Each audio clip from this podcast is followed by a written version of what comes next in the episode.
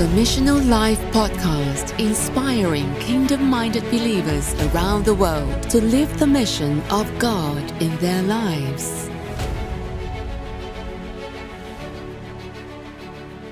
All right, welcome back to the Missional Life podcast. Today we have Derrick and Valentine Pitts, the founders of God Cares Outreach, a ministry that is having a dynamic impact in the country of Belize. Derrick and Valentine, welcome to the show. Hey, hey, hey, it's good to be here. It's good to be on here.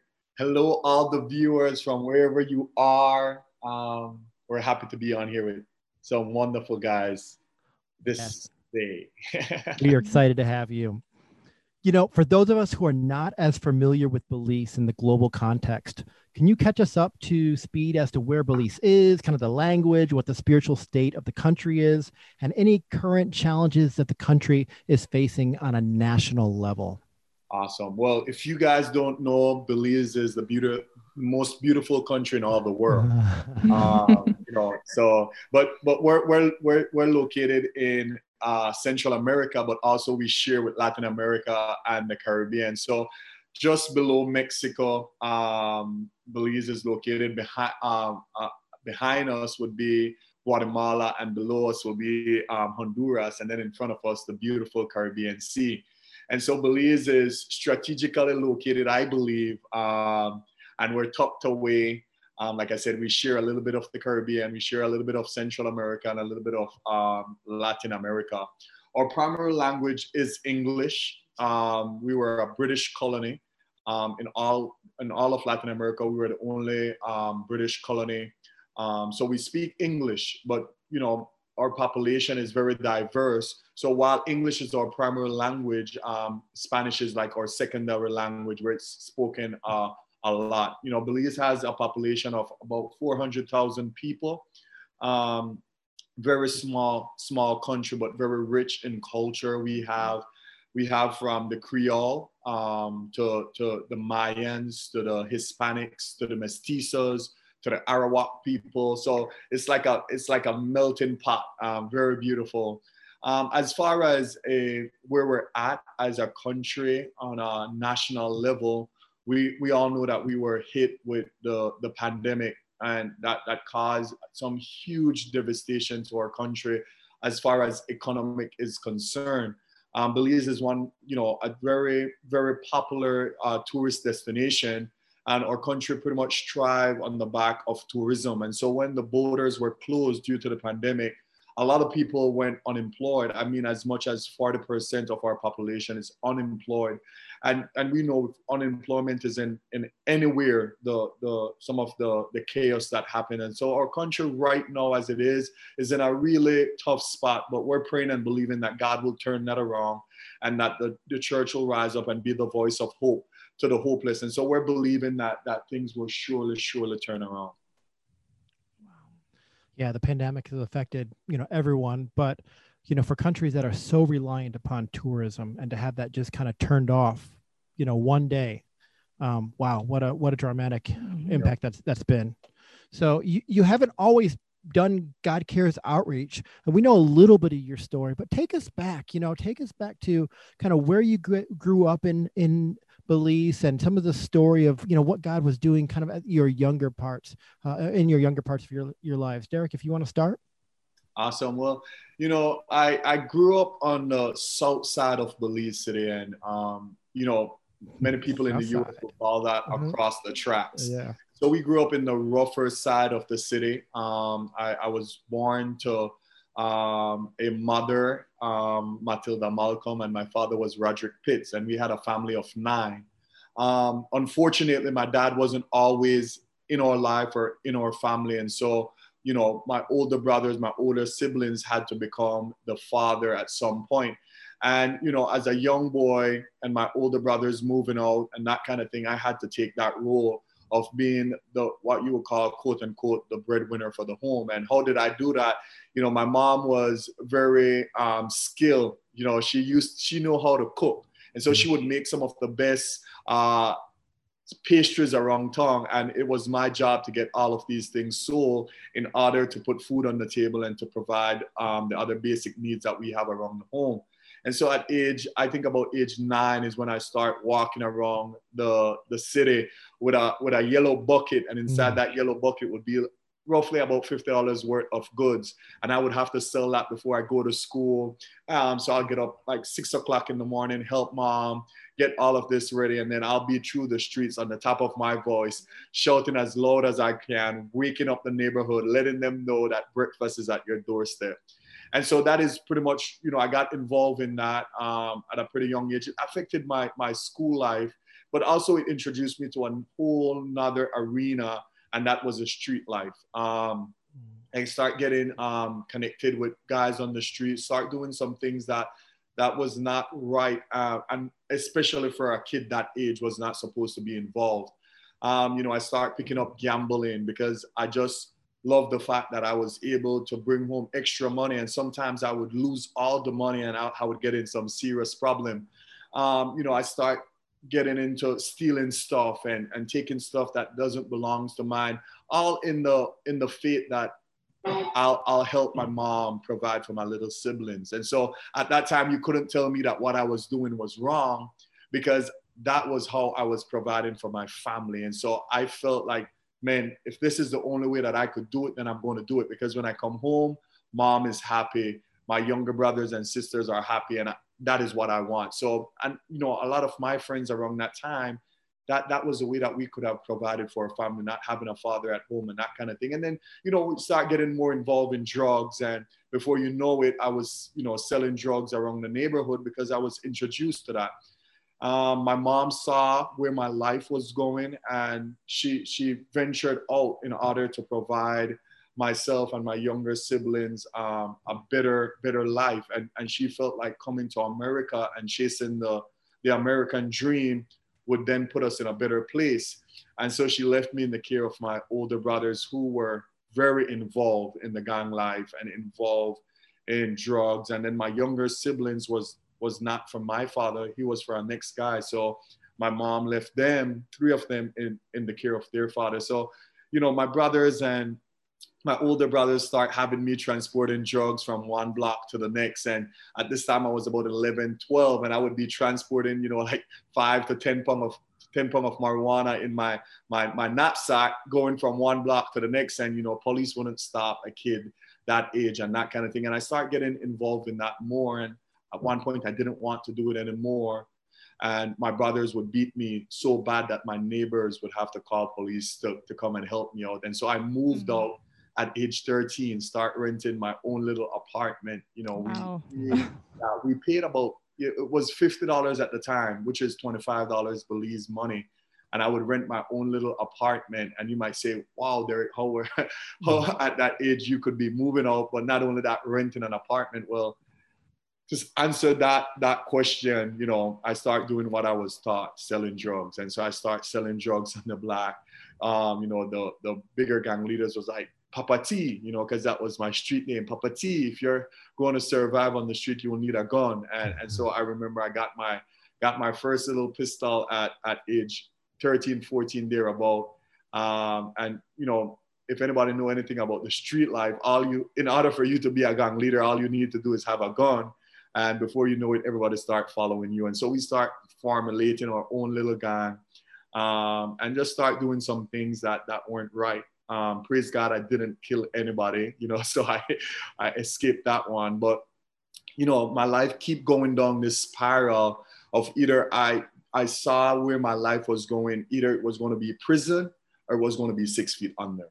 Um, and so I believe God was God was watching over me. You know, His grace was extended. And one day, my little siblings came knocking on my door. Um, the three of them, my two younger brother and my younger sister, and they were like, "Hey, Derrick, you know, Dad don't want us home anymore. Mom will have to find a place for us to stay." Well, I knew the condition that my mom was in. She was selling cans and bottles in LA to meet her rent, so there was no way that my mom could have um, took care of my younger siblings. And so I took them back to their dad house, come to find out he had an ex woman that did not want the kids. And so we, he didn't even allow us to come inside the gate. So I had to bring them back to my one bedroom apartment and start taking care of them, um, put them through school, make sure that they were eating, make sure that they were clothed. And one way that we were able to do that was because of a local church in the community that was providing food, that was providing support. And so we went to that church um, and little by little, you know, God began to tug at my heart. You know, I start hearing this awesome message of a, a God that loves me, a God that is a father to the fatherless. And I, I wanted to know more and more about that. And at the same time, I didn't want my brothers and sisters to see the life that I was living. So I quietly gave up the life of the streets and the drugs and the guns. And, um, and I, I, I went into church, not fully fully surrendering, but just going because I needed the assistance. But at the same time, God began to soften my heart. And before you know it, I was on the uh, uh, in the drama team at the church because the pastor saw me to be a very charismatic, charismatic young man, very dramatic. I did not give my life to the Lord, but she saw potential in me and she's like, Derrick, would you want to join the drama group? And I was like, sure, you know, the drama group will go from village to village doing uh, dramas, human videos. And that, I was like, cool, let's do it. And so I went in and believe it or not, Dan, they made me play the devil. uh, and so in every skit, I was the devil. You know, uh, one day my pastor pulled me aside and she said, Derrick, you're playing that part too good. I will have to give it to somebody else. And so, um, you know, and, and, and that was how I got involved in the church. And one day she said, Derrick, I want you to share your testimony at, at an outreach that we'll be doing. I didn't know what a testimony was, you know, but I had friends that that knew. And so I asked them, you know, what, what is a testimony? It was like, Derrick, you just share your life as to how you came to the Lord. Mm. You know, I really didn't come to the Lord as yet. But I remember that day we were in a, in a rural village and I stood up to give this testimony or, or, or, or this, this, this lifeline of where I'm at and how I got to where I'm at.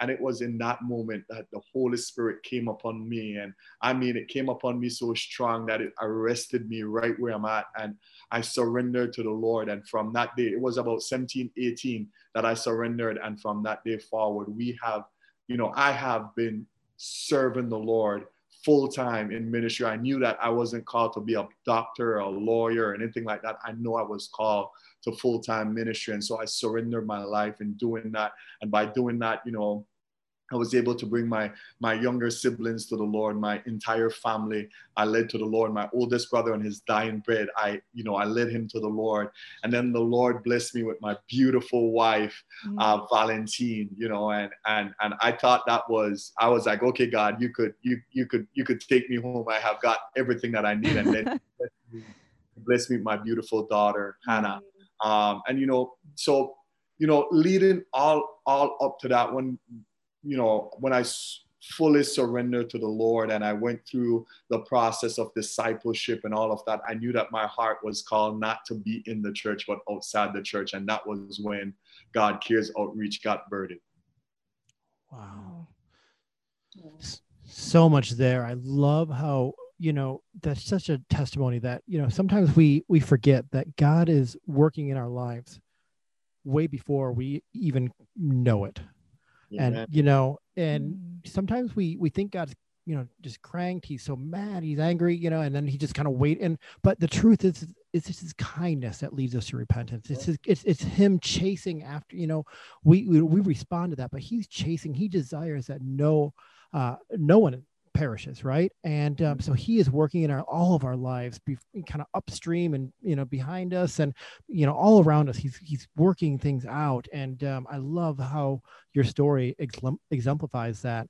And i love that um, you didn't know what to share that night. You know you just kind of responded they gave you the opportunity and that testimony you know for for our listeners you know sometimes god calls us to step up into something and you know we don't know quite what we're going to say but he promises uh, you know if if we surrender to him he'll give us those words to say Amen. and it was at that moment you know he god just poured into you and did something fresh in your life and i love Amen. that because when we when sometimes we feel so ill equipped we don't feel like we can do it we don't have anything to say but truly you know when we're giving god the glory when we're sharing the, that testimony when we're reflecting that uh, to him man he will show up and he will do it and and um and it's it's just you know, I love how you, you know, you shared that. You know, Isaiah, Isaiah, when he was in the temple courts and God asked, Who will go for me? You know, Isaiah saw an opportunity and he slipped right in and he said, Here I am, Lord, send me. I didn't believe that God was asking Isaiah to go, but Isaiah saw the opportunity. And and listen to this: when he when he slipped right in and he said, "Here I am, Lord," he quickly realized, "Oh, I'm a man of unclean lips. I'm a I'm a I come from undone people." And it was then and there that God said, "No, I'll put my words in your mouth. I'll, mm. I'll, I'll, change. I'll change your status. I'll change your, your reputation. You will be mine. And wherever you go, I will go with you. And so, right along what you're saying, Dan, that sometimes God is just looking for some volunteers to slip right in and he will do the rest. All he needs from us is, Here I am, Lord. Use me. Here I am, Lord. Send me. Here I am, Lord. I am available to you. And he take that availability, he take that brokenness, and he makes it look good. And that is what God did in that moment. A little kid from the south side that that was considered a minister society, um, cut off but God drafted me in and he made, you know, he made his glory shown through me at that given moment. So all it takes is a yes. Mm. I love too just you sharing how that impacted your siblings as well, just how they came to the Lord, you know, through your testimony and you, you know, giving them that experience and, you know, being part of the church. I just, and that's just incredible. I love that. Yep. So when we were moving out of the church into full time ministry, you know, I was the I was a youth pastor. My younger sister, which I led to the Lord, then took over my position as the youth pastor, and now they're still very much involved in ministry. My younger brother is a worship leader. I mean, he taught he he is going from church to churches, helping them with their worship team, their worship set, their song system. So just to see them flourish um, in what God have called them to really is rewarding to me because at the time we didn't know what was going on. We didn't understand the puzzle, but to see that now is really, really awesome. Wow. Wow. And Valentine, tell us a little bit before we get into God Cares outreach and kind of what that's doing nowadays. Tell us a little bit more about your backstory. Well, my one is not as um huge as Derrick, but I do have a story. um, I grew up, I'm the youngest of eight. Um, uh, I grew up with a single mom. My dad um, left, well, my mom left our dad when I was um, about three years old, and we've been with her throughout, but from ever since up until now. Yeah. um, without him, sorry, ever since up until now. But uh, we grew up with love. My mom made sure that we were loved, we were taken care of. We had food on our tables. We she worked like three jobs, and um, when she couldn't um, pull it in my sisters, my older sisters, we would like you know you remember the sacrifice that they make. They would have to be the one to quit school and go on work and help the younger siblings. Um, you know, just to put food on the table and for, for us to continue our, our educational um, journey. So being without a dad, I, I grew up with the longing of, you know, I wanted a, a relationship with my father. And I don't know if my mom contributed. Well, she didn't contribute. She was so loving and she taught us what forgiveness and, and all of that was about. We we never heard an ill word about our dad. We um she always told us how good um, how good he is, what he what, what he did when uh, we were all together and stuff like that. So we were all always excited about meeting him, and I, I could always remember the first time after about tw- ten years we got to see him for the first time. We were all standing at the end of a lane. Me and my um, other four siblings we were standing at the end of the lane with my mom and she was like there you know up the street there's your there's your father. And we were all excited like oh my word we finally get to see him after so long. And um little like to our um to our experiences like he just walked straight past us. Didn't even recognize any one of us. And when he walked past us that that was that was when one of my older brother he yelled and said dad!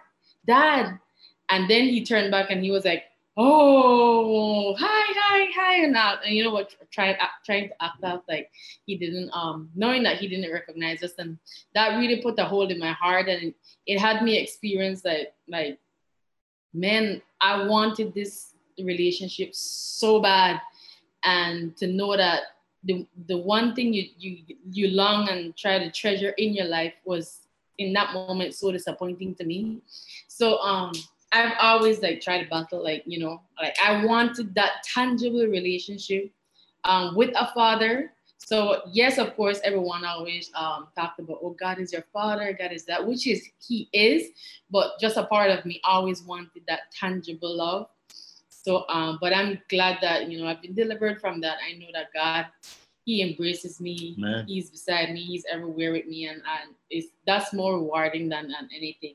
But um, we went through season of just me and my mom living together, and moments where we literally had to like cry out to God and say, "You be your provider," because then we would be without jobs, and I would ha- I had to quit school to go to work and all of that, and and then one of our childhood friend, a boy actually that my mom raised, he actually was at our house unknowingly every time telling us like go to church come to my church.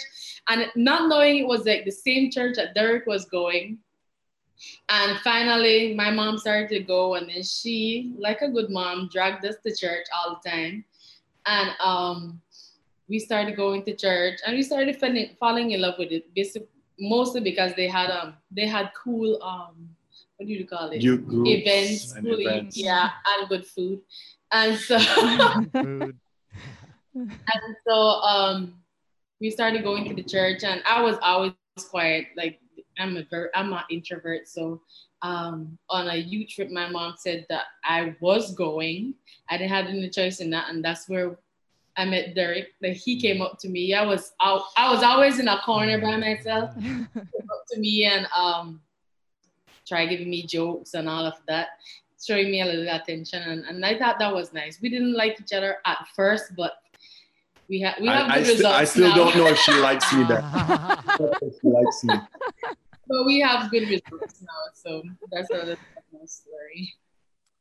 You know, I love a, a couple things jump out at me, and and the first one is how so much involves family. Ministry it's you know really starts with that that inner circle and you know if you can especially in in ministry if you're a pastor or you're a missionary that inner circle is so important. How you you know administer your household how you who how you're loving on the family around you because that is so important. Because again you know had you not been loving on your your your siblings uh derrick then they would not know christ. And you know kind of same thing with uh with you valentine kind of your family you know became involved with that church. And you know you all kind of began to uh, you know be involved and and now you you know you met your your future husband there and and and you're you're you're working in that church you know but it starts with those small steps. But you know another thing too and i love how you both have overcome family situations.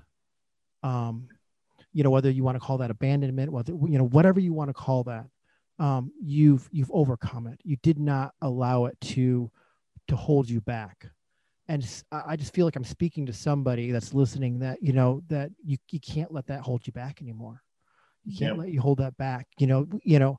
So it's so important how we view our earthly fathers, be how we view heavenly fathers. And so when we when we see earthly fathers leave or abandon, you know, sometimes we think that that's how our heavenly Father uh, mm-hmm. uh, acts, and that's that, that couldn't be further from the truth, honestly. Mm-hmm. And you know, the the the the heavenly Father loves with with unending love and he pursues unfailingly. And i love how you both have come from situations where you could have gone the other direction. You yeah. could have you could have you know said god i don't want anything to do with you because if you're anything like my earthly dad if you're like anything like my parents this way man i don't want anything to do. And but you you kept going and you kept digging deeper and you know you you found out who god really is and how he really truly loves you at a deep level. And now how that's spilling out of you guys just you know just uh, just the joy that's spilling out of you is is impacting communities and and impacting a mm-hmm. nation. And i really think that that's quite you know that's quite a, an amazing thing. So you know let's fast forward a little bit. I love you know as i've done my research i you know as i look at you know god cares outreach. I love how you so clearly break down your strategies. And listeners you know grab a pencil because this breakdown is it's absolute gold. Uh, you mentioned four strategies in particular. The first one equipping and resourcing the local church. Number two reaching the kids. Number three connecting the parents. And number four, impacting communities. Uh, can you guys go through these points and talk about some of the actual tactical things that you do and some of the results that you're seeing? Awesome. Well, you know, as as a we're what we will consider a para church ministry. Um, you know, that is a terminology that a lot of churches use, but I, I just like calling it we're coming alongside the local church. We don't mm-hmm. exist without the local church. And we're we're firm believers as a ministry, as an organization, we're a firm believer that the church is the only institution in which God left behind that can bring about true transformation. No other social program can do such. Mm-hmm. And so understanding that we come alongside the local church and we see how can we bridge resource with needs. Um, and so we come alongside the church, we, we check up on the pastor. How can we resource this pastor? Because we know if we have healthy pastors, um, healthy marriages and leadership, we will have a healthy church. And if we have a healthy church, we have a healthy community. And so we try to come alongside that pastor and say, hey, how can we be your Aaron and your Hurs? How can we hold your hands up? How can we encourage you? How can we resource you? And so that is one way that we do it. So we come alongside them. We make sure that they're they're good. We make sure that they have the necessary resource that they need. We make sure that they, as far as um, evangelism training, as far as pastoral training, as far as ministerial trainings, resources. We, we try to bring as much as that we as we can to a local church. But also our, our, our bigger picture is that we want to see the, the nation of Belize transform um, mm, through the love of Christ. And we understand if we could do that one community at a time strategically, we can in, reach the entire nation. And so when we go into a community, that is where our next three strategies come come in. And the first one is that we we we reach the kids and I'll, I'll have my wife talk about a little bit about how we reach the kids in a community so how we reach the kids is that we try to give them we reach them in a holistic um, point of view. We try to offer them discipleship. We try to offer them after school programs. We try to partner with the churches in the community and try to um, see how we can offer them either it's if, if it's um, something um, school wise or if it's feeding, that's one of the main thing that we try to do. Give them at least one um, meal a day in the community, and we try to um, give them medical um, assistance. Yeah. So in every community, you know, uh, after we have done our assessment, we find, uh, you know, it, me and Valentine testimony is is pretty much um, a testimony of many of the kids in some of these communities and village whereby it's a single mom trying her very best to raise all her kids. And so when we come into this community and we begin to offer this, this holistic approach and just loving on the kids, just loving on the kids. So the feeding, and the medical, and the the the um, educational are all what we call tools to get them into our discipleship program. And so imagine the church loving on these kids, calling the school, how is Derrick doing? How is his grade doing? How can because a lot of the single moms cannot do that. So they're, they're trying to work four or five jobs. They're trying to make ends meet.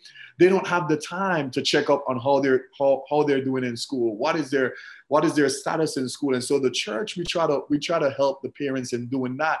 And we have found out that by just loving on these kids, that it opened the doors to many many families that would have never entered the church. And so we enter the homes, and which mom wouldn't love a church that is loving on their kids, that is mm. providing some of the things that she is fighting to provide, and just saying, hey, we're, we're, we're here to help you carry those load. We're here to help uh, uh, let your child dream big, you know. Um, and so we find that parents start coming to the church, single parents, and that's how we connect the parents. We connect the parents by reaching the kids. And so the parents start coming to the church and we're trying to say, okay, what next? How can we help these parents? How can we help these single moms so that they can provide for their children, so that they can actually dream again, so that they themselves can have a better life? And then we start connecting the parents through uh, work enforcement. So we have whereby we try to connect them, whether it may be um, sewing, you know, um, connecting to a local job in the community, uh, providing groceries, doing door to door evangelism, praying with them, you know, doing discipleship, whatever it may be, parenting class, budgeting class. So we try to bring all of this in order to help the parents and give them tools so that they can move from struggling to striving. And, and then the last thing is after we have reached one family, one family, and next family, and next family, then we want to impact that community.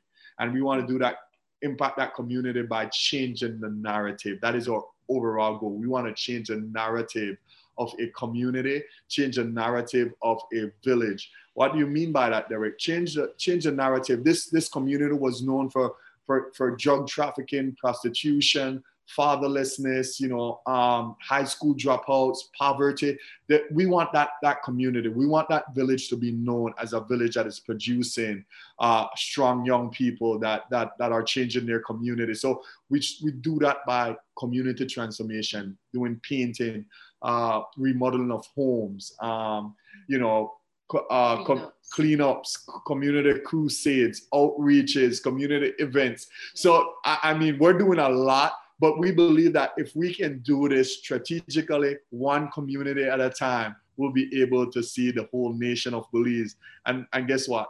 That, that is just one drop in the bucket because we see this happening in all of Central America, Latin America, and the Caribbean coming very soon. So good. Mm-hmm. So good.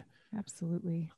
You know, the verse that comes to mind is Jesus really telling people, My law is love. My law is love.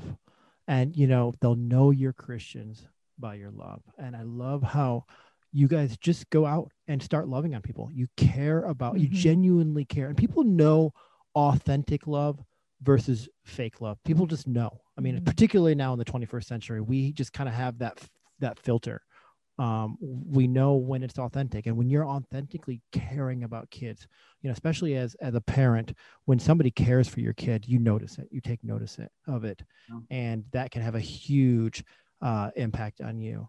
And you know again i i feel like again I, I don't usually say this but there are listeners out there that need to take what what derrick said to change that narrative not on a, on a community mm-hmm. level but in your own personal level. Yeah because you know we are not who we used to be you know if you are in christ you are a new creation and that narrative now changes and god is writing a new story in all of us and Amen. so many times what people have said labels what parents have said what friends have said can can hold you back mm-hmm. and because that's a narrative and that and it and it's it's no longer true and so we all need to have a new narrative in our in our lives. And i i love that. And a couple other points that you brought up is that you go from community to community. And and i think that's such a recipe for success because so many times we get so uh we so on fire and we want to just go change everything. And you know if we if we do so much we dilute our efforts don't we? You know and so you you have to focus one at a time one at a time change one community move forward move forward. And you know it's just like you know god's word says precept upon precept. We we we, we build communities uh, you know and build an, and impact a nation community upon community upon community. The last thing that kind of stood out to me is that you know leadership is critical.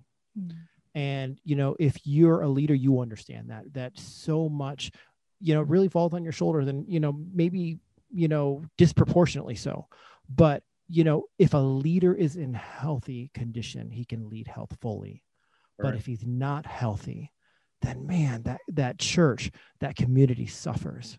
And so if you're a leader and you're you're in that spot, man, I encourage you to take some time and withdraw. You know, Jesus did this quite often. He withdrew and he he took time to just breathe and be with the father. And i think we all need reminders of that. But if you know if you're not a leader but you see that you know if you are in close relationship with the leaders and you see that they've been going for a long while encourage them. You know you know derrick you're you know valentine you guys are leaders. Mm-hmm. encouragement goes a long way for leaders doesn't it Correct. Yeah. You know, and so you know if, if if you can encourage your leadership, your pastors, your you know whatever that is, encourage them. Give them a night away. Um, give them you know a, a dinner out, something like that. Man, something that helps restore their souls because by you know by restoring their souls by helping them get healthy on the inside and just kind of breathing, man, you I can mean, affect so much.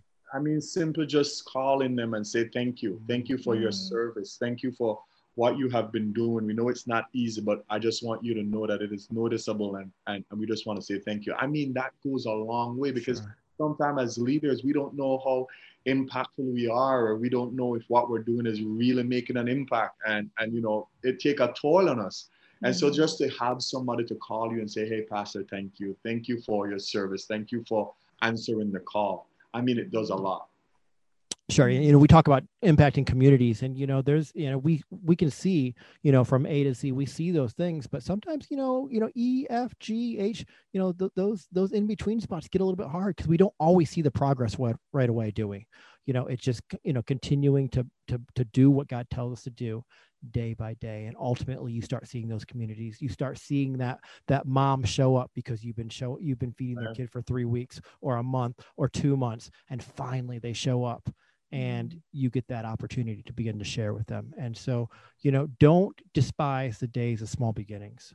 Um, don't just don't despise those those small things that go that you think go unnoticed because god notices them. And Amen. other people are seeing them as well.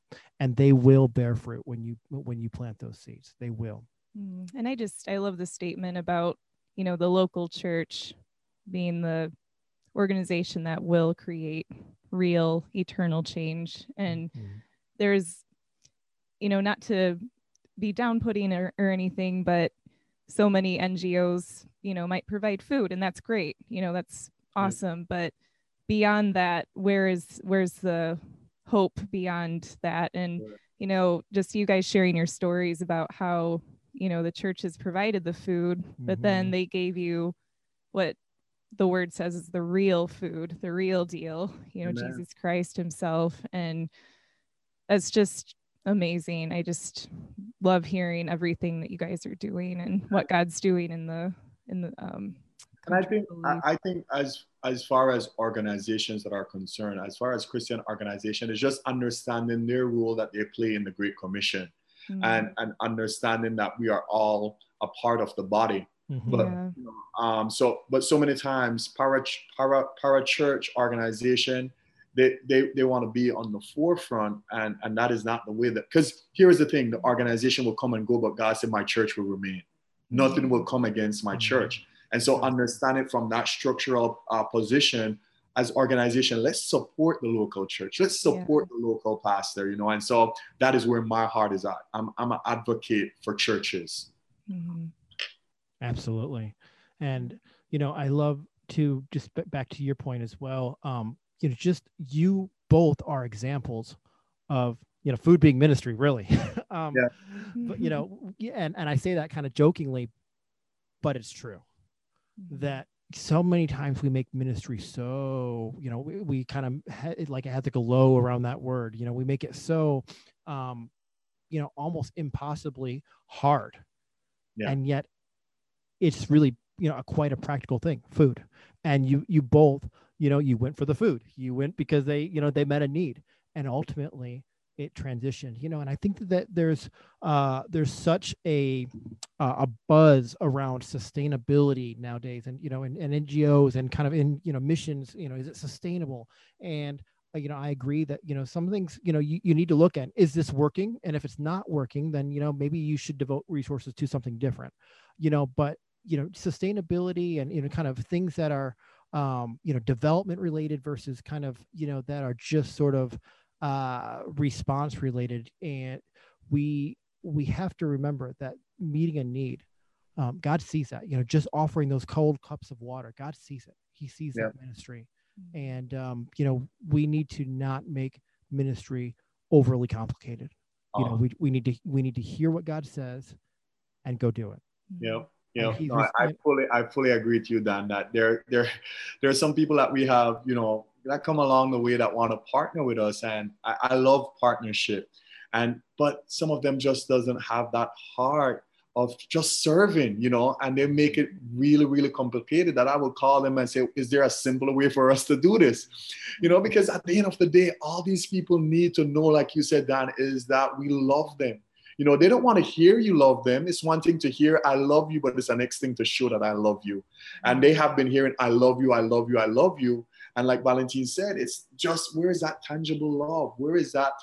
You're there. You're there just to listen. You're there to just have them cry on your shoulder. And so, like you said, let's not make what God have made, um, and not to dilute it, but not let's not make what God have made simple, complicated. Mm. So true. Absolutely. Wow. So you have alluded to this a little bit earlier, but you know, what are some of the things that God is beginning to put on your heart to believe him and to take steps of faith for over the course of the next year or two? Man, that's a that's a good question. Uh, you know, God is, you, you know, here, here is a thing. Um, we're, we're just here planting seeds. Um, and and God is the one that that let that tree grow. There is, you know, there are certain things that we can try to make that tree grow, but nature has to take its effect. It's the same in the spiritual realm. We're me and my wife and our team, we're just like like we said, we're just here. Yes, Lord, use me, and we're planting those seeds, and this tree is growing, and and we don't know how how huge it will grow, but we're trusting God that we're, whichever way it grows, that that that will be obedient and we will follow. And so, as of lately, there is a buzz going on. Derrick, we would love to see what you're doing in Belize replicated in all of Central America, Latin America, and the Caribbean. And so it's like, Lord, is that where you want us? Um, is that what you want us to do? Yes, we're willing if that is what you call us to do. But at the same time, there is still a lot to be covered in the nation of Belize. Um, we still have some communities, we still have some rural villages that still need the love of Christ. And so we have we have sit down, we have come to the drawing table and say, how can we better what we're doing in Belize before we even expand? And so we're adding to our teams. We're, we're thinking about ways that we could take it to the next level, um, having a medical a mobile clinic that we could just drive up into a village and provide dental care, general checkup, um, um, site um, eye tests. Um, you know, there is a next component to that that we might even get a food truck. So, hey, we'll be on wheels. We'll be the ministry on wheels, pulling up in a community, um, providing then you know all the medical service, and then have a food truck that can provide meal, and later on in the evening provide um, a, a the gospel, a mini crusade. So we have that that one. Then we have some sustainable platforms that we have people that that that is willing to come alongside and help us develop where we will take um, you know a trailer of equipments and just pull up into a community for three months and provide uh, electrical um, classes, plumbing classes, basic construction classes, automotive classes, and and work alongside even the government to put credentials behind that. Um, and one of their one of one way that these these group of guys will give back is to build a single home for a mom in that community. And so we're there there is a lot going on, you know. And then we are thinking also about a school of ministry for young leaders, you know, um, not not a Bible uh, college. We, we we want kids, you know, on fire, um, young adults, young people that that feel as though God have a calling upon their life, we want to be able to provide them with the resource and the tools that they could come in for, you know, whether maybe be six months to a year of just intense training, practical training, and then launch into the ministry. And if they want to continue with their Bible studies, they could go to Bible college. But we want to have a center, I, I mean, a state of the art center because in our in our in our country, you know, so many times ministry is looked down upon because of our lack of professionalism, and so we're trying to take this to a whole next level where we want to have a, a, a state of the art building in in the center of of the government um, arena that we could say, hey, the church, the church mean business. We're, we're about we're about kingdom principles. And so, and just having young people walking into this building, and as they walk into this building, that they feel like they're a part of transformation. They're a part of something life-giving. And so there is a lot going on. And, and like I said, we're me and my wife, my team, we're just here planting seeds, and we see that God is watering this thing and it's it's growing. And we're like, mm-hmm. okay, Lord, thank you for having us to be a part of this. We're we're not we're not the, the person by no means qualified to do this, but we're happy that we get to be a part. We're happy that we get to be co-laborers with Christ in the Great Commission. Oh, amen. Well said. That's awesome. I love that yes. that phrase next level. Mm-hmm. You know, we mm-hmm. serve a next level God, don't we? Amen. Mm-hmm. And he is always he's he leads us from victory to victory, doesn't he? And you know, when we get up in the you know, I love that you can you you know, listeners, you can hear the passion in his voice. Uh, mm-hmm. You know that God is doing something in him, and you know he's seeing God move, and they are seeing you know they they uh, and you know their ministry are, is seeing God move and you know god is go taking them to the next level on the next level on the next level. We don't serve a you know god, god is about not about addition. He's about you hear this a lot on the show. Yeah god wants to multiply things you know mm-hmm. and he mm-hmm. wants to go next level to next level to next level. And you know ultimately how we go from next level to next level is we trust. We trust and we have faith you know because that's how we that, that, you know in the in the world it's you know i need to get all these extra skills i need to build this i need to do that i need that and in the kingdom going to the next level is about faith and about trust mm-hmm. and, I, and, I, would add to that obeying too and obedience absolutely trust faith and obedience absolutely. and you know just what you guys were saying like we're planting seeds but God's the one making it grow. Mm-hmm. God makes the seeds grow. And it reminds me actually of a message that um, was at our church just recently um, where they talked about now the people did their part, God does his part. Yeah. And, you know, so it's like God is equipping you guys to do the part that he's called you to do, but he is doing his part. And that's just a beautiful picture of how it's supposed to work and i love that. Yeah obedience is our part and the outcome is god's part and i love I, mm-hmm. I love how you know they work they work hand in hand. You know one other thing listeners that uh maybe we all we all missed but he there was something huge in what what derrick said there. And he said he said he said the g word he said government.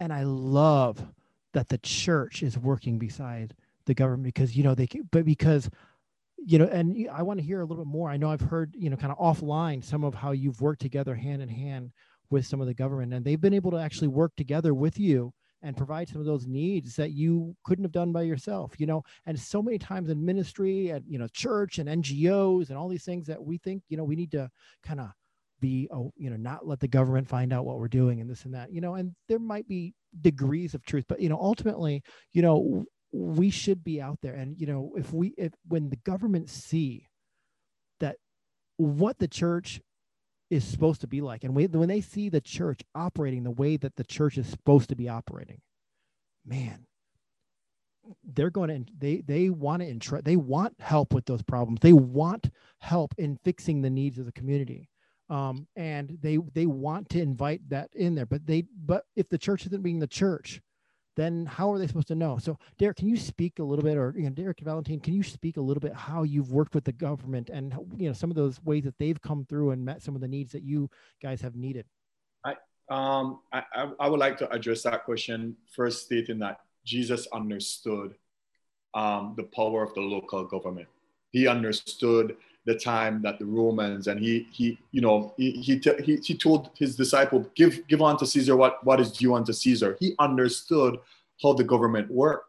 And, and so many times in this time and age, you know, the churches don't like, you know, they're they're either too involved in the government whereby it is the church get political or they're too far away from the church where they're not making an impact at a governmental level.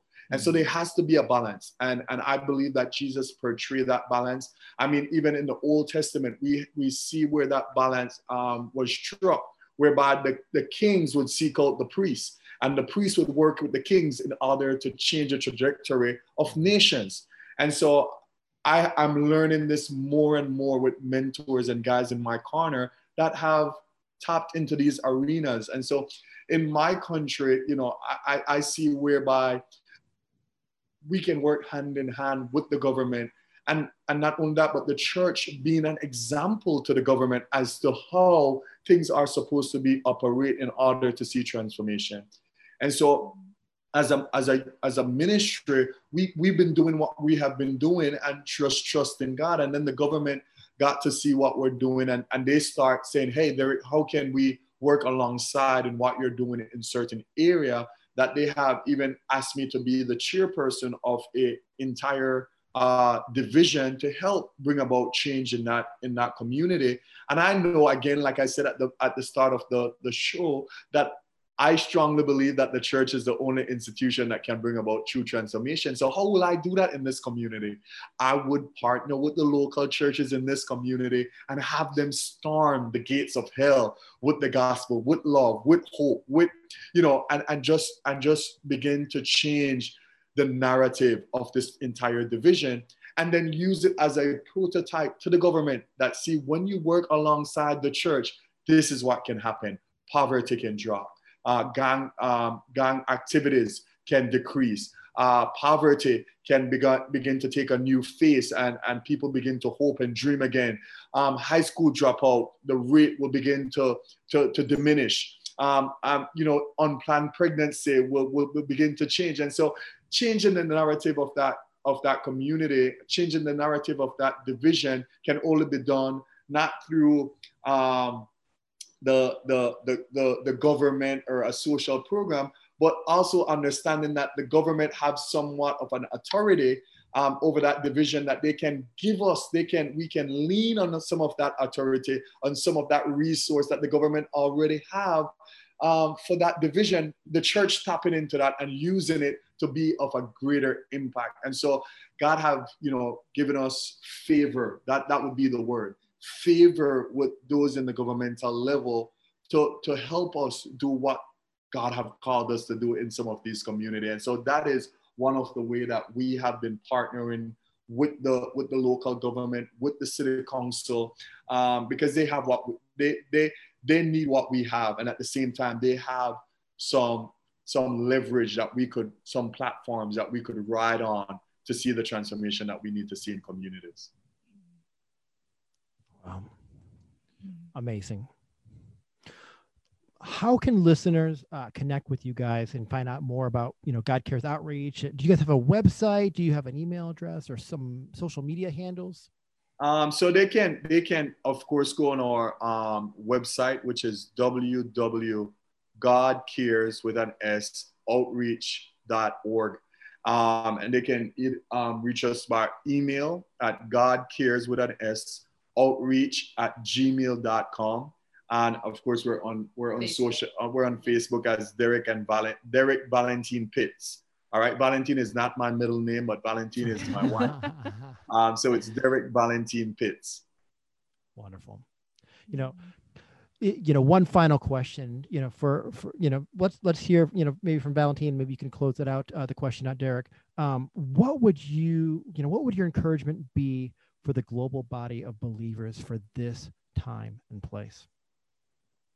Well, um, like I just think it's all remarkable how everything unfolded in our life, and like like we've been saying that everyone has a need, and it's been remarkable to see how our ministry has has unfolded because we were once one of those kids, and to just be in to just like invest to be encouraging encouraging is to to tell someone that just to invest in it just starts with one person. Invest in that person as you would have wanted someone to invest in you. You know and god is no respecter of person. If you want to live out that missional life that that i mean that your guys podcast is all about you just start where you are and trust the process. Amen. Amen. And you know trust in the process lead me into believing that especially what is going on in our time. You know, we're living on, in some unprecedented times. Things that we have never seen in our life before is unfolding, and we could easily be distracted by what is going on around us. But I want to encourage you that whatever is going on in your life, whatever is going on in your community, in your family, in your nation, did not catch God by surprise. And it cannot and it will not detour God plan of salvation. He already has a strategy. He already has a door of escape. He already has the answer. And so let us not focus on the things that is going on around us and let us focus on Christ because he knows the end from the beginning. He said, I'm Alpha and I am Omega. I am the beginning and the end. And I want to also encourage you that he's also the God of the in between. He is in it with us. He will not leave us. And so let us trust him. Let us trust him for the next step. Let us trust him for the next answer. Let us trust him for the next strategy. Let us trust him for the next ministry. Let us trust him in the next season because he is forever present. God doesn't see things um, it, the, the way that we see things. He doesn't see it in time frame. He sees it in eternity. And so he's not moved by the times that we're in. He is moved by eternity. And I just want to encourage you, he's not interested in your past as much as he's interested in your future. And so don't let what had happened in your past or what is going on presently affect where you will spend eternity, what you will how you can impact eternity. And, and, and God has a special calling upon your life, despite where you're coming from. He believes in you, he trusts in you. And he said in, in Romans, he said, Will your lack of faithfulness nullify God's faithfulness? He said, Not at all. Let every man be a liar, but let him be true. In other words, not because you have broken the covenant or you have broken the contract, mean that God change. He changes not. He's still God. He still loves you. He still has a plan for your life. He still has great, great, great, great things in store for you. He said it had it had not entered the ears of man, neither have it entered the heart of man. What he's able to do in you and through you. All you gotta do is keep your eyes upon the prize and watch God do what only He can do. Amen. Amen and amen. Wow. Mm. Such an honor, such a blessing to spend some time with you guys today. Um, wow, listeners, that was just absolute gold. We need to, I need to go back and listen to that again. So wonderful. What an honor. We are so excited to see what God does uh, maybe we should do a follow-up episode again uh, sometime. We need to hear how this is uh, what you guys are doing to you know how it continues to expand. So maybe we'll listeners look for that here in the awesome. future. and, and who knows maybe on the next episode you guys will be talking about beliefs ah, quite, quite, who, yeah who knows? Who knows? We'll see if that's in the cards. Trust trust and obey trust and obey. Well hey uh, thank you so much. It's an honor to have you on the thank missional life podcast. So let's all live the mission